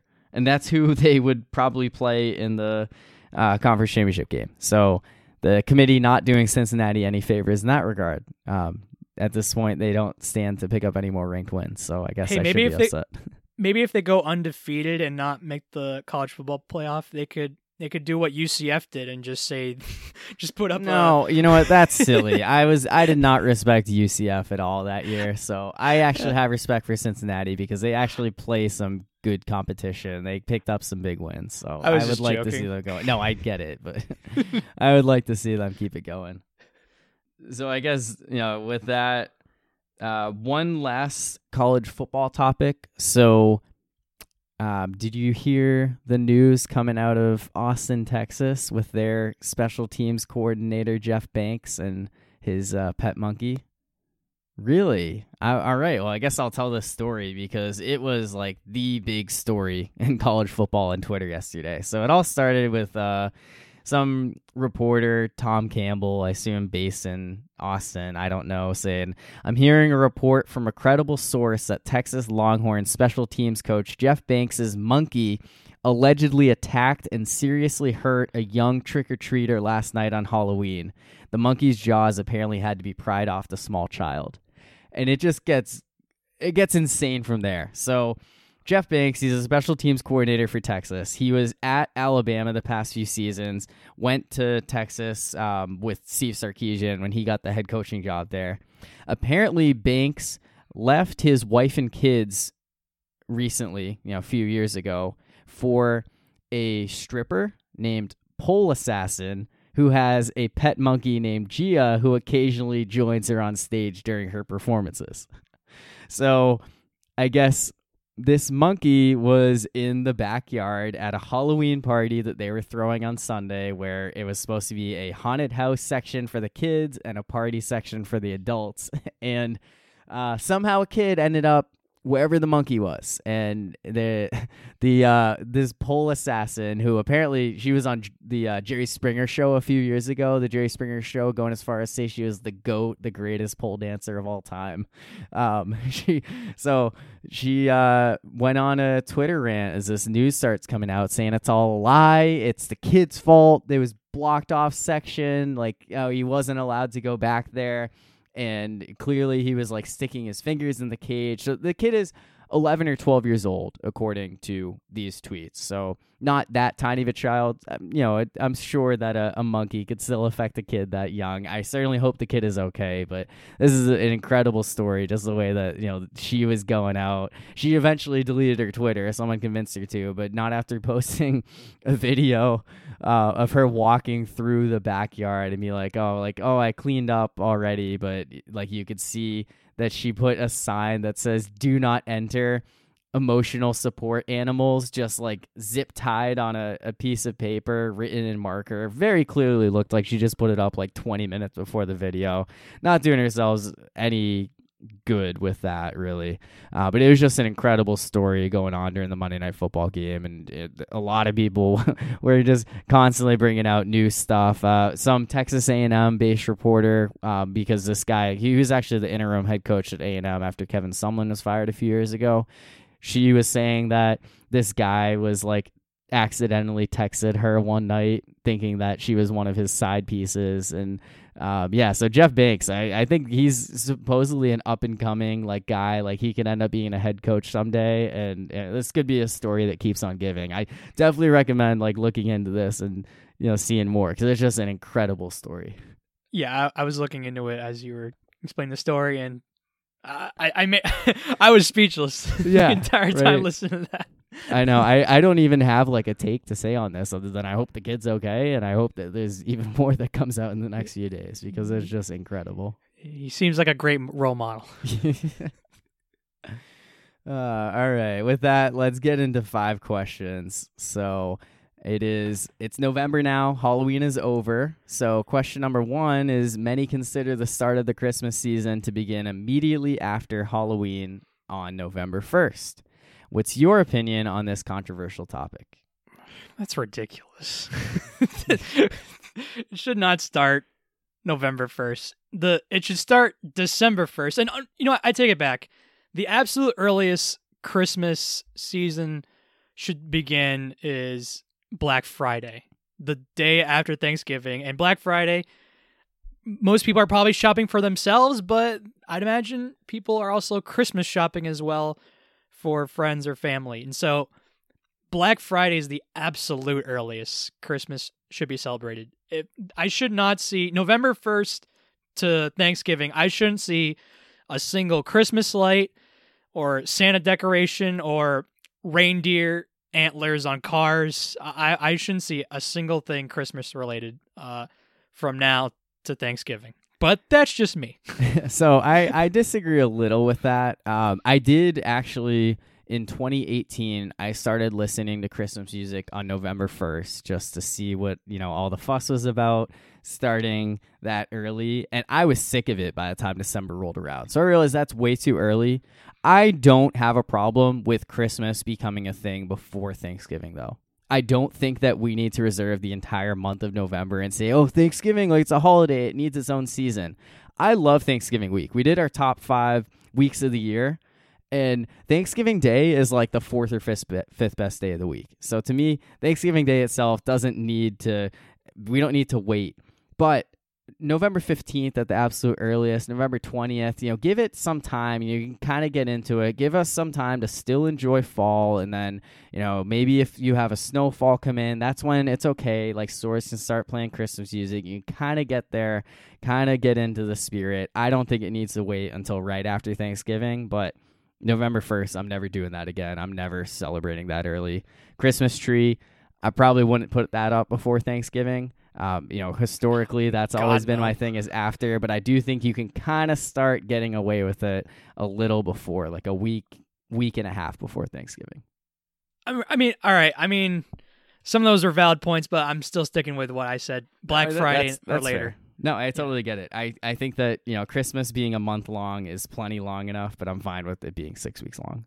I mean, I do agree with you on one thing you said, that Thanksgiving Day is, is like the fifth best day of that week. Yeah. You bet. yeah. Oh, it, it all. I mean, it depends on if um you have to work on Wednesday or not. How high up Tuesday or is, Friday. But, yeah. I mean, well, I guess I assume that, you know, Black Friday is a good day for everyone. I will not be working the day after Thanksgiving. I can oh, tell you that. No shot. Even, even if uh, I mean, even if we had to work that day, I I I would just call out. Like I wouldn't. Yeah, like, it's too much. College well, why, football, why are you not coming in? Right? Yeah, why you gotta go shopping. Because I don't want to. Right. I'm busy. Uh-huh. This is so my one time to shop to for yep. for good prices. Yeah. Yeah, absolutely. All right. Question number two: which national landmarks interest you the most and the least to want to visit? So I think that least had a lot more things I could throw out there. Um, than most. I, I've never been someone who like, so I love history, but I've never been someone who necessarily just appreciates like statues and buildings just for the sake of it. Um, so for me, the place that I would most want to go in terms of a national landmark is the Grand Canyon out in Arizona. Um, I've been to Vegas a ton. Grand Canyon's not that far away. I think one of these times I gotta gotta make the day trip out there, really check it out. I actually had a friend who was just there um last week and it seemed really cool, so um I would love to go out there, you know, see Sedona as well, all that kind of stuff. um, I think it would be fun to just, you know, spend some time in the desert and just uh you know, enjoy that, you know, beautiful hole that we have out there. Um and then for my least one that I'd want to do, again, I don't think that I'm going to talk about like a statue or a building, even though I don't have interest, a place where people actually go to it. Um for me, it's Mount Rushmore. I have zero interest in going to South Dakota just to look at a bunch of presidents' faces that were made by some team of actual humans. It's not even like it's like a natural thing. It's just a man-made thing. I have no interest in going out there. Like you, you can look at a picture and I don't think it would be that much cooler to see it in person. And even then, like, what are you going to do from there? At least in Arizona, you have so many other stuff to do. You're just stuck in South Dakota now. So Mount Rushmore is definitely the one I'm least interested in seeing. All right, so in terms of ones that I would most like to visit, this is kind of a bunch combined into one, but I've never have been to Washington, D C, and I'm kind of like you where I, I, I probably don't appreciate history as much as other people, and uh, and, and yeah, like... I wouldn't say history. Stat- I'd say... Yeah, and statues Statues and are just statues. It's yeah. kind of whatever, but I think it'd be kind of cool... just wants to visit the White House, Capitol Building, Washington, Washington Monument, a few other things in Lincoln Washington, Memorial. D C Yeah, just t- tour tour Washington, D C and and look at all the history. And, and even though I don't even like politics, I just think it'd be cool one time to, to visit there and and and see everything. And so it's kind of a combined into one.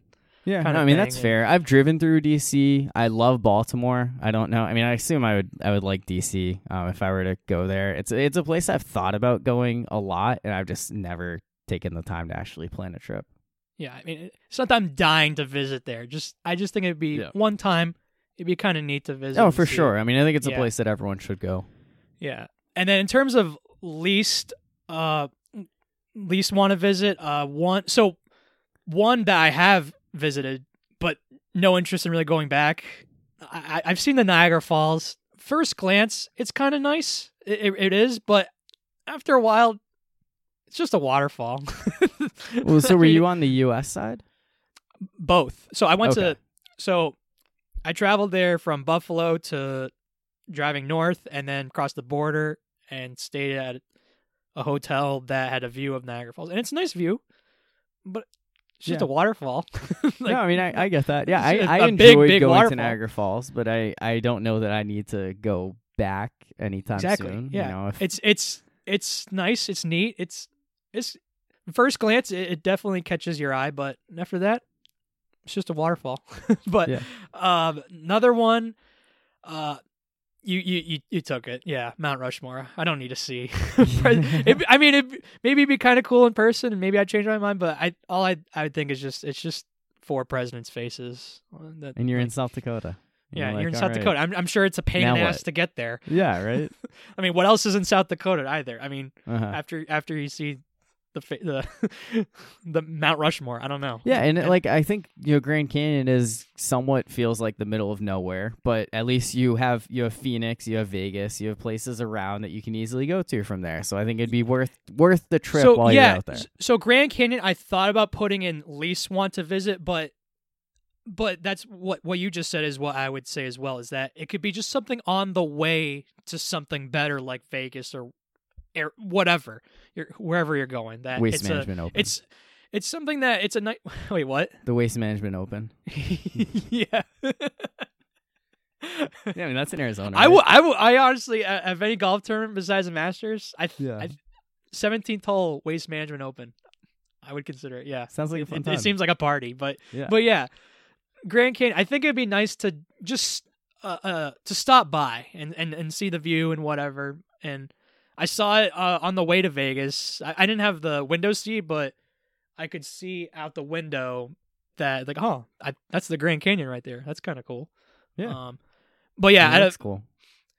Mount Rushmore would, would definitely be my top one as well. But I guess Niagara Falls, even though I've already seen it, like would be the runner-up choice. But okay. but Mount Rushmore, I completely agree with. Yeah, which I mean that, that makes sense in terms of a place that you don't want to go back to. That you've already right. been. Um, all right, question three: a California man paid off his debt by using a Six Flags premium dining pass to eat most of his meals for just one hundred fifty dollars annually for the last seven years. Uh, so I guess before we get into the actual question, this is a crazy story. So some guy from California, I think his name's Dylan. Uh, this is in a New York Post article.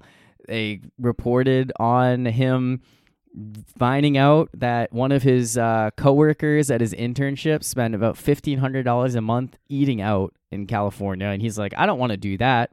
And he found out that Six Flags, which is open twenty-four seven, and um, it's not in L A, but it's like one somewhere in Southern California, they have a, a premium dining pass, which gets you two meals, free parking, and you know, admittance into the park for one hundred ten dollars annually. I they threw out the number one hundred fifty. I don't know if that's including like tax or whatever, but he spent about one hundred fifty dollars annually just going to Six Flags during his lunch break and after work and getting whatever amusement park food he wanted there. And they said over seven years, like he was spending about fifty cents a meal on this. So I'd imagine he.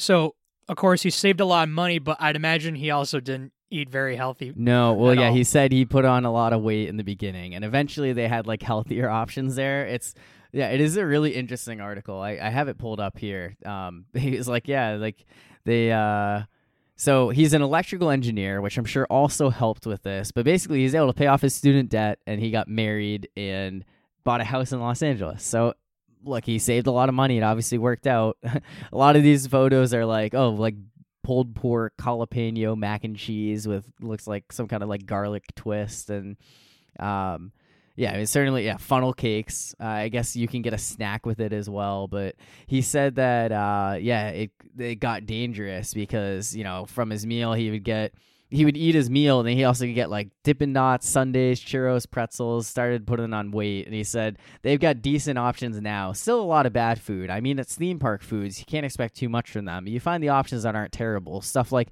tri-tip sandwiches and vegan options like black bean burgers and meatless meatball subs. Like, I just can't imagine wanting to do that. I, hey, look, he saved a lot of money. He talked about loving the Thanksgiving dog, which is just a hot dog with You know, cranberry sauce and stuffing and mayonnaise. Um, I guess he has some nice holiday stuff. But yeah, I mean, he made it work and it worked out really well for him. And I can't imagine that either of us have done anything crazy like this no. for financial flexibility. But what is the craziest thing I mean, that you've done in that I mean, spirit? I'll I'll answer the question, but yeah, it. I came up with something, but it's certainly not as crazy as that. And I'm jealous of that guy, even if he put on a lot of weight. Like you but, would want to do that? Well, the saving money part, or the well, that's, yeah, that's the part, yeah, part. Like the saving money part, like buying a house and uh, paying yeah. off student loans and like all of the great things that he did. Uh-huh. So, that sounds great. Um, the craziest thing I would say there are definitely stretches where I'll just spend barely anything on food. Where I'll just I'll get there'll be stretches where I'll I'll just get fruit and ramen noodles for several straight days or weeks or whatever, and just eat that. And I remember one summer, uh, I went to Taco Bell so much because, well, one, I love Taco Bell. But two, there was one summer where I went so much that they had this orange freeze that during happy, quote unquote, happy hour, during like two o'clock in the afternoon or whatever, it'd be a dollar. And they had these flatbreads I put in my top five Taco Bell uh, foods. They they used to have these flatbreads that they would sell for like a buck fifty or whatever, and I and I love both of them. Oh, so I much. remember those. Yeah, yeah. Combine two something, like uh, this big orange slushy drink that was great, and and couple steak or chicken flatbreads for a few bucks, and I would go so often that. Like, yeah, I would gain weight, but it was I would save a lot of money. You save a lot of money. That was, yeah, I mean, that's crazy, Taco eating Bell. Taco Bell every day. Like, yeah, I, like I, and I, I, I must have gone on average every other day. Not even joking. Yeah, I mean, that was me my second semester freshman year. I mean, that wasn't for financial flexibility. It was just, it was on my meal plan, and they had a right. Taco Bell in the dining but, hall. But, and I mean, most of it, it was just because it was great, but it, it was saving me a bunch of money because, like, I would spend, if it wasn't that, I'd be spending money at restaurants for much more expensive uh, prices. Yeah, like fifteen hundred dollars a month, like uh, Dylan's coworker. So yeah, yeah, you got to go to Six Flags or Taco Bell instead. More bang for your buck.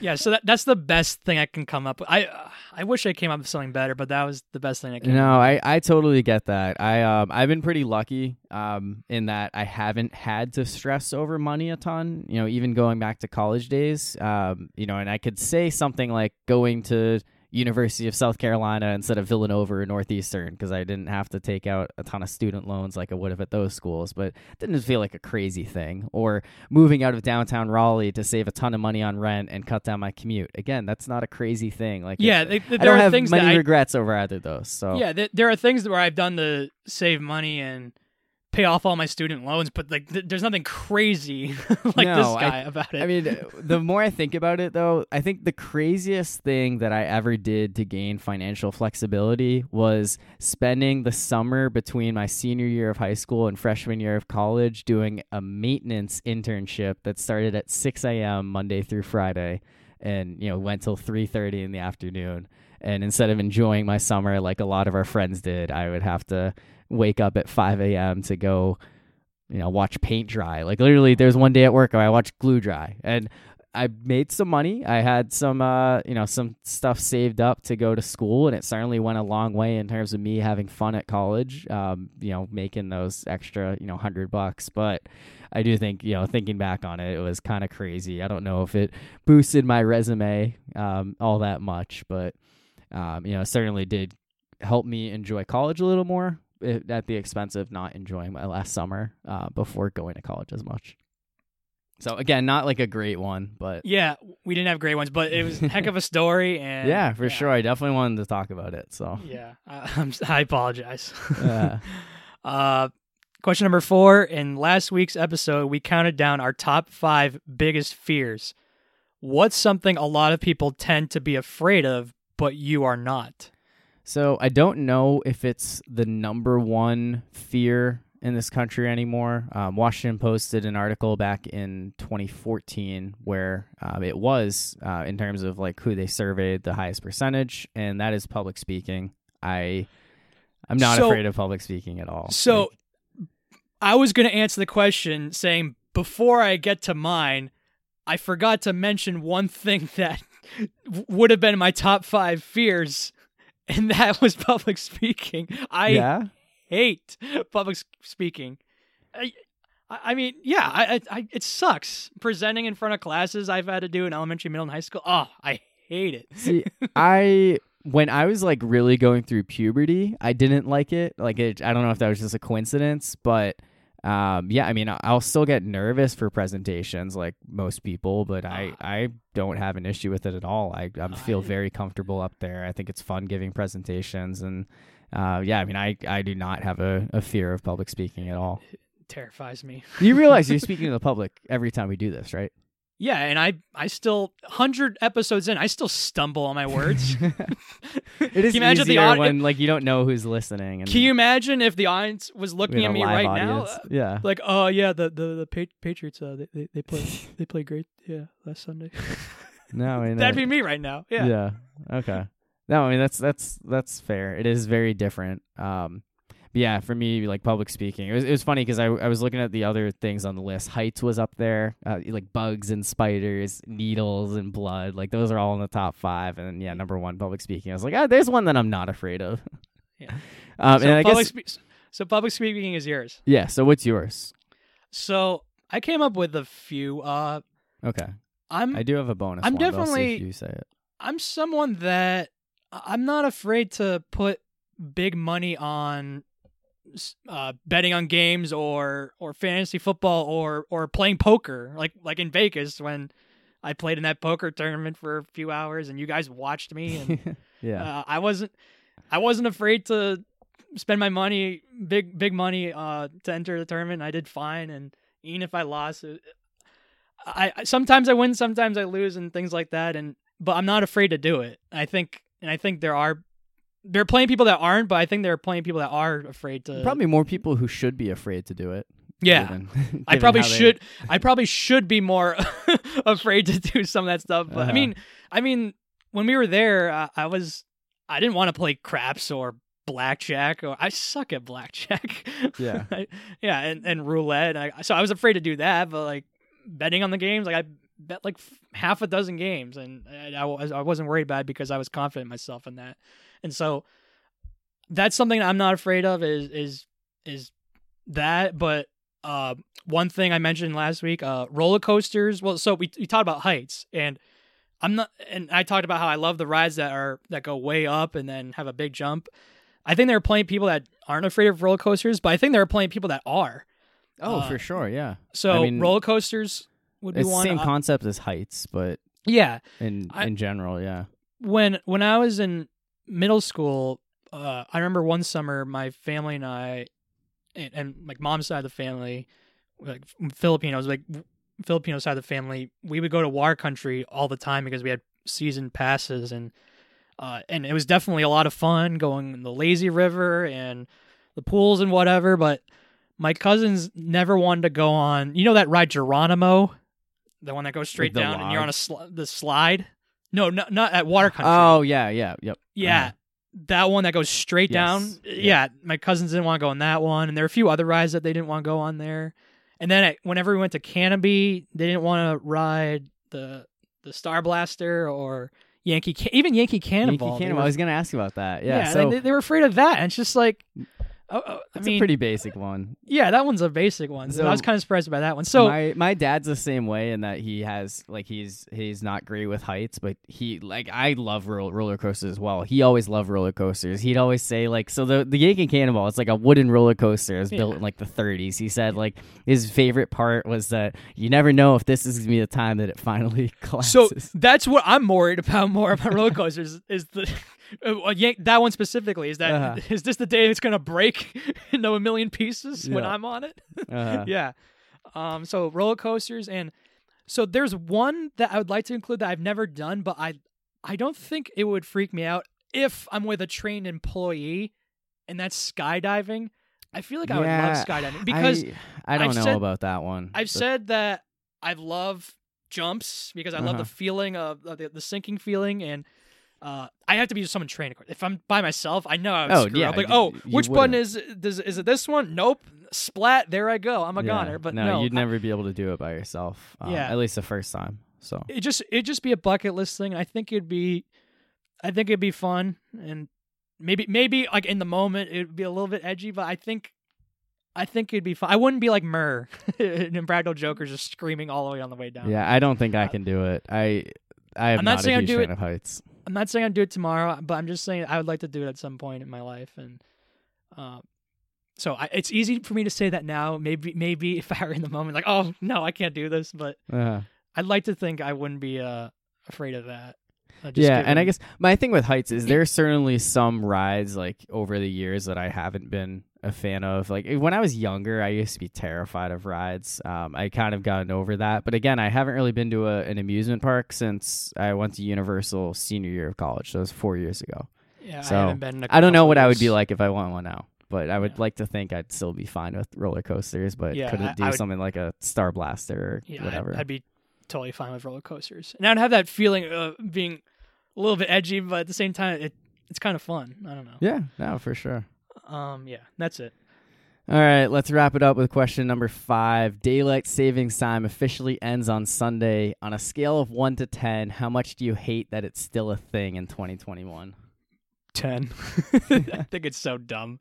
Just it's it's because, really ridiculous. Because when it's spring, you lose an hour of your weekend when you spring ahead, and then when you fall when when it's fall back, it's like great. Instead of it being pitch dark at five in the afternoon, it's it's now going to be pitch dark at four in the afternoon. Oh, I'm I know. someone it's, that it sucks in New England getting oh, yeah. dark and that early. I, I just. I'm someone that, I, man, I took A P Psych. I forgot what the phrase is called but, or what, what it is, but I'm someone that thrives on the sunlight affecting my mood. Uh, I, I think it's called serotonin. I for, I forgot what Ser- it is, but yeah, that's what, what right. is it? Yeah, yeah. I think serotonin's the right word. Yeah, yeah. I think that's what it is. And so, so like seasonal depression is a yeah thing because of that. I'm a season. Uh, I'm definitely affected. Mood is definitely affected by the seasonal stuff. I talked I talked a lot about how much I hate winter when we did ranked uh, ranking the seasons, where winter is for sure. Yeah. Last. Oh, it's definitely the worst one. Um, yeah. I mean, I, I would say eight just because I know there are people like when I say ten, like I think that there are people who hate it way more than I do. Like I tolerate it to an extent, yeah, ma- but maybe, I, I maybe. want it to go away. I want the daylight savings time, which is from March to November, to be the time year round. Another thing is the, the clocks are all wrong when it hap- when when you.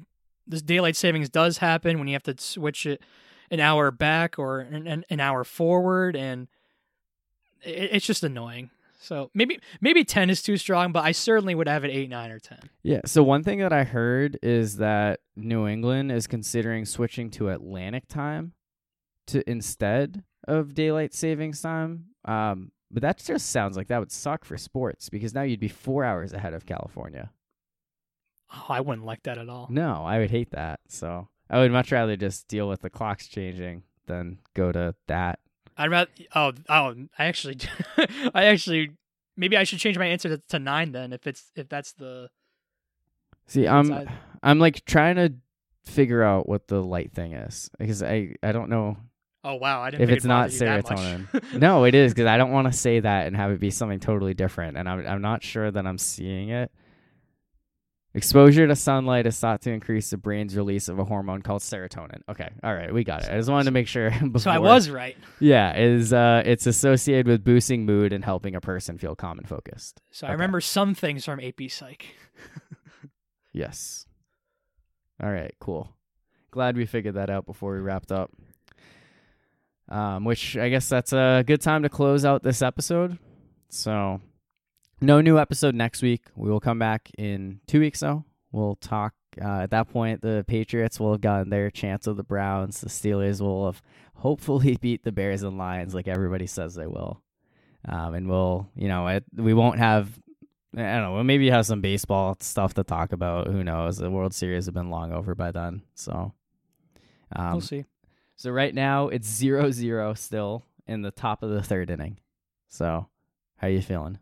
Braves Braves have first and second, two outs. Go Braves. Go Braves. All right. Yeah. Yeah. All right. So for my co-host, Brian Wells, I'm Corey Body.